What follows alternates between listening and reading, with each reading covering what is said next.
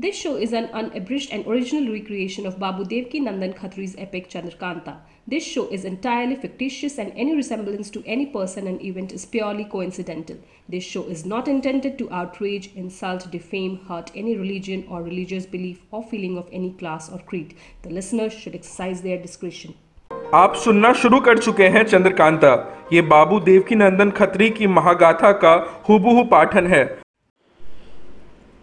दूसरा भाग, पंद्रवा बयान, चंपा बेफिक्र नहीं है, वो भी कुमारी की खोज में घर से निकली हुई है।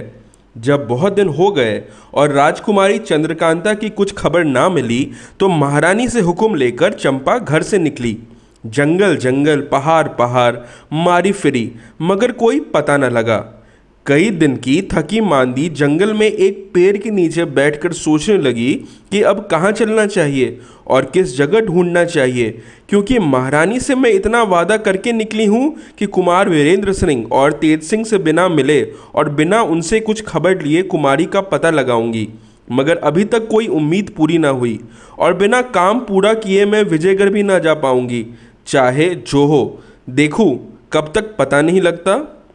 जंगल में एक पेड़ के नीचे बैठी हुई चंपा इन सब बातों को सोच रही थी कि सामने से चार आदमी सिपाहियाना पोशाक पहने, ढाल तलवार लगाए एक एक तेगा हाथ में लिए आते दिखाई दिए। चंपा को देखकर उन लोगों ने आपस में कुछ बातें की, जिसे दूर होने के सबब से चंपा बिल्कुल सुन न सकी, मगर उन लोगों के चेहरे की तरफ़ गौर से देखने लगी। वे लोग कभी चंपा की तरफ़ देखते कभी आपस में बातें करके हँसते, कभी ऊँचे हो रहे पीछे की तरफ़ देखते, जिससे ये मालूम होता था कि ये लोग किसी की राह देख रहे हैं। थोड़ी देर बाद वे चारों चंपा के चारों तरफ़ हो गए और पेड़ों के नीचे छाया देखकर बैठ गए। चंपा का जी खटका और सोचने लगी कि ये लोग कौन हैं? चारों तरफ़ से मुझको घेर कर क्यों बैठ गए? इनका इरादा क्या है? अब यहाँ बैठना ना चाहिए। यह सोच उठ खड़ी हुई और एक तरफ़ का रास्ता लिया, मगर उन चारों ने न जाने दिया। दौड़ कर उसे घेर लिया और कहा, तुम जाती कहाँ हो? ठहरो। हमारे मालिक दम भर में आया ही चाहते हैं। उनके आने तक बैठो। वे आले तब हम लोग उनके सामने ले चल के सिफारिश करेंगे और नौकर रखा देंगे। खुशी से तुम रहा करोगी। इस तरह से कहाँ तक जंगल जंगल मारी फिरोगी? चंपा मुझे नौकरी की ज़रूरत नहीं। जो मैं तुम्हारे मालिक के आने की राह देखूँ, मैं नहीं ठहर सकती। एक ने कहा, नहीं नहीं, तुम जल्दी ना करो। ठहरो। हमारे मालिक को देखोगी तो खुश हो जाओगी। ऐसा खूबसूरत जवान तूने कभी ना देखा होगा। बल्कि हम कोशिश करके तुम्हारी शादी उनसे करवा देंगे। चंपा, होश में आकर बातें करो, नहीं तो दुरुस्त कर दूँगी। खाली औरत ना समझना। तुम्हारे ऐसे दस को मैं कुछ ना समझती। चंपा की ऐसी बातें सुनकर उन लोगों को बड़ा अचंबा हुआ। एक का मुँह दूसरा देखने लगा। चंपा फिर आगे बढ़ी। एक ने हाथ पकड़ लिया। फिर क्या था? चंपा ने झट कमर से खंजर निकाल लिया और बड़ी फुर्ती के साथ दो दो को जख्मी करके भागी। बाकी के दो आदमियों ने उसका पीछा किया, मगर कब पा सकते थे? चंपा भागी तो मगर उसकी किस्मत ने उसे भागने ना दिया। एक पत्थर से ठोकर खा बड़े ज़ोर से गिरी। चोट भी ऐसी लगी कि उठ ना सकी। तब तक ये दोनों भी वहाँ पहुँच गए। अभी उन लोगों ने कुछ कहा भी नहीं था कि सामने से काफिला सौदागरों का आ पहुँचा, जिसमें लगभग 200 आदमियों के होंगे। उनके आगे आगे एक बूढ़ा आदमी था, जिसने लंबी सफ़ेद दाढ़ी, काला रंग, भूरी आँखें, उम्र लगभग अस्सी वर्ष की होगी। ऊंदे कपड़े पहने, ढाल तलवार लगाए, बर्छी हाथ में लिए, एक बेशकीम मुश्की घोड़े पर सवार था।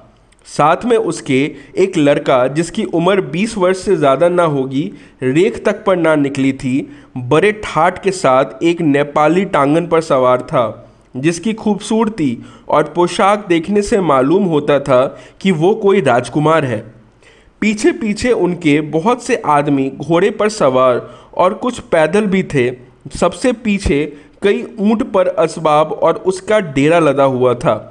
साथ में कई डोलियाँ थीं, जिनके चारों तरफ़ बहुत से प्यादे तोड़दार बंदूकें लिए चले आते थे। दोनों आदमियों ने, जिन्होंने चंपा का पीछा किया था, पुकार कर कहा इस औरत ने हमारे दो आदमियों को जख्मी किया है। जब तक कुछ और कहे, तब तक कई आदमियों ने चंपा को घेर लिया और खंजर छीन हथकेरी बेरी डाल दी। उस बूढ़े सवार ने, जिसके बारे में कह सकते हैं कि इन सभी का सरदार होगा, दो एक आदमियों की तरफ़ देखकर कहा, हम लोगों का डेरा इसी जंगल में पड़े। यहाँ आदमियों की आदमरात कम मालूम होती है, क्योंकि कोई निशान पगडंडी का ज़मीन पर दिखाई नहीं देता। डेरा पर गया। एक बड़ी रावटी में कई औरतें कैद की गईं जो डोलियों पर थीं। चंपा बेचारी भी उन्हीं में रखी गई। सूरज अस्त हो गया। एक चिराग उस रावटी में जलाया गया, जिसमें कई औरतों के साथ चंपा भी थी। दो लौंडियाँ आईं, जिन्होंने औरतों से पूछा कि तुम लोग रसोई बनाओगी या बना बनाया खाओगी? सबों ने कहा, हम बना बनाया खाएँगे। मगर दो औरतों ने कहा, हम कुछ ना खाएँगे। जिसके जवाब में वे दोनों लौंडियाँ यह कहकर चली गईं कि देखें, कब तक भूखी रहती हो।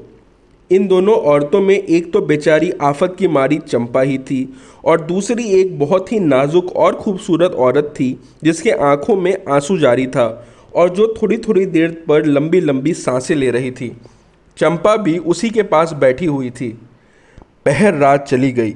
सबों के वास्ते खाने को आया, मगर उन दोनों के वास्ते नहीं जिन्होंने पहले इनकार किया था। आधी रात बीतने पर सन्नाटा हुआ। पैरों की आवाज़ डेरों के चारों तरफ़ मालूम होने लगी, जिससे चंपा ने समझा कि इस डेरे के चारों तरफ़ पहरा घूम रहा है। धीरे धीरे चंपा ने अपनी बगल वाली खूबसूरत नाजुक औरत से बातें करना शुरू किया। चंपा, आप कौन हैं और इन लोगों के हाथे क्यों कर फंस गई? औरत मेरा नाम कलावती है। मैं महाराज शिवदत्त की रानी हूँ। महाराज लड़ाई पर गए थे। उनके वियोग में ज़मीन पर सो रही थी। मुझको कुछ मालूम नहीं, जब आँख खुली, अपने को इन लोगों के फंदे में पाया। बस और क्या कहूँ? तुम कौन हो? चंपा, मैं आप सुनार की महारानी है। हाय, आपकी ये दशा? वाह, विधाता तू धन्य है। मैं क्या बताऊँ? जब आप महाराज शिवदत्त की रानी है तो कुमारी चंद्रकांता को भी ज़रूर जानती होंगी। मैं उन्हीं की सखी हूँ। उन्हीं के खोज में मारी मारी फिरती थी कि इन लोगों ने पकड़ लिया। ये दोनों आपस में धीरे धीरे बातें कर रहे थे कि बाहर से एक आवाज़ आई।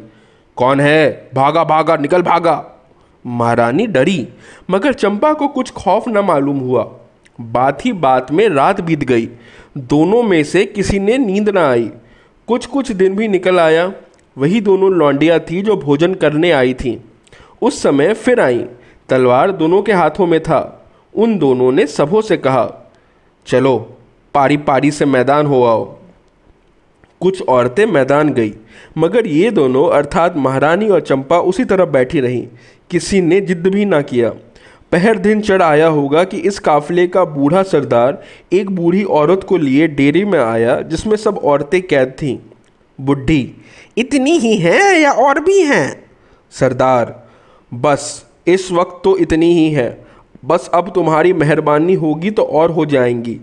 बुढ़ी, देखिए तो सही, मैं कितनी औरतें फंसा लाती हूँ। हाँ ये बताइए, किस मेल की औरत लाने पर कितना इनाम मिलेगा? सरदार, देखो, ये सब एक मेल में है। इस किस्म की अगर लाओगी तो दस रुपये मिलेंगे। चंपा की तरफ़ इशारा करके, अगर इस मेल की लाओगी तो पूरे पचास रुपये मिलेंगे। महारानी की तरफ़ इशारा करके, अगर ऐसी खूबसूरती होगी तो पूरे सौ रुपये मिलेंगे। समझ गई? बुढ़ी हाँ अब तो मैं बिल्कुल समझ गई। इन सबों को आपने कैसे पाया? सरदार ये जो सबसे खूबसूरत है, इसको तो एक खोह में पाया था, बेहोश पड़ी थी और ये कल इसी जगह पकड़ी गई। इतने दो आदमी को मेरे मार डाले हैं, बड़ी बदमाश है। बुढ़ी इसके चितवन में बदमाशी झलकती है? ऐसी ऐसी अगर तीन चार आ जाए तो आपका काफिला बैकुंठी चला जाए। सरदार, इसमें क्या शक है? और वे सब जो हैं, वो कई तरह से पकड़ी गई हैं। एक तो वो बंगले की रहने वाली है। इसके पड़ोस में मेरे लड़के ने डेरा डाला था। अपने पर आशिक करके निकाल लाया। ये चारों रुपए के लालच में फंसी हैं और बाकी सबों को मैंने उनकी माँ, नानी, बारिशों से खरीद किया है। बस चलो, अब अपने डेरे में बातचीत करेंगे।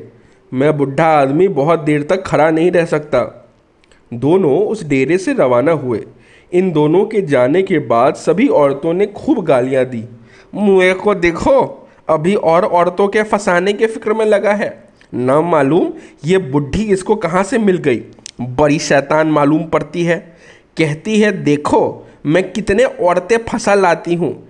हे परमेश्वर, इन लोगों पर तेरी कृपा बनी रहती है। ना मालूम ये डायन कितना घर चौपट करेगी।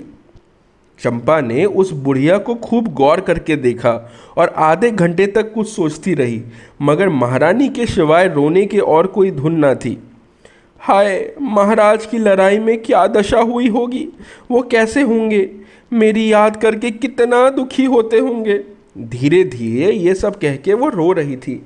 चंपा उनको समझाने लगी, महारानी, सब्र करो। घबराओ मत। मुझे पूरी उम्मीद हो गई। ईश्वर चाहेगा तो हम लोग बहुत जल्द छूट जाएँगे। क्या करूँ? मैं हटकेरी बेरी में पड़ी हूँ। किसी तरह ये खुल जाती तो इन लोगों को मज़ा चखाती। लाचार हूँ कि ये मज़बूत बेरी सवाए कटने के दूसरी तरह खुल नहीं सकती और इसका कटना बड़ा मुश्किल है। इस तरह रोते कलपते आज का दिन भी बीता। शाम हो गई। बुढ़ा सरदार फिर डेरे में पहुँचा जिसमें औरतें कैद थीं। साथ में वही सवेरे वाली बुढ़िया आफत की पुड़िया, एक जवान खूबसूरत औरत को लिए आई हुई थी। बुढ़िया, मिला लीजिए, अव्वल नंबर की है या नहीं? सरदार, अव्वल नंबर की तो नहीं हाँ दूसरे नंबर की ज़रूर है। पचास रुपये आज तुम्हारी बोहनी हुई, इसमें शक नहीं।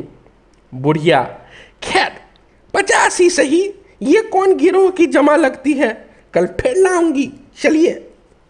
इस समय इन दोनों की बातचीत बहुत धीरे धीरे हुई। किसी ने सुना नहीं, मगर होठों के हिलने से चंपा सब कुछ समझ गई। ये नई औरत जो आज आई, बड़ी खुश दिखाई देती थी। हाथ पैर खुले थे, तुरंत ही इसके वास्ते खाने को आया। इतने में खूब लंबे चौड़े हाथ लगाए, बेखटक उड़ा गई। दूसरे औरतों को सुस्त और रोता देख हंसती और चुटकियाँ लेती थी। चंपा ने जी में सोचा, ये तो बड़ी भारी बला है।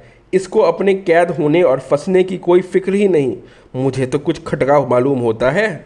आगे क्या हुआ? ये जानने के लिए बने रहिए हमारे साथ। जल्द ही मिलते हैं कहानी की अगली कड़ी में।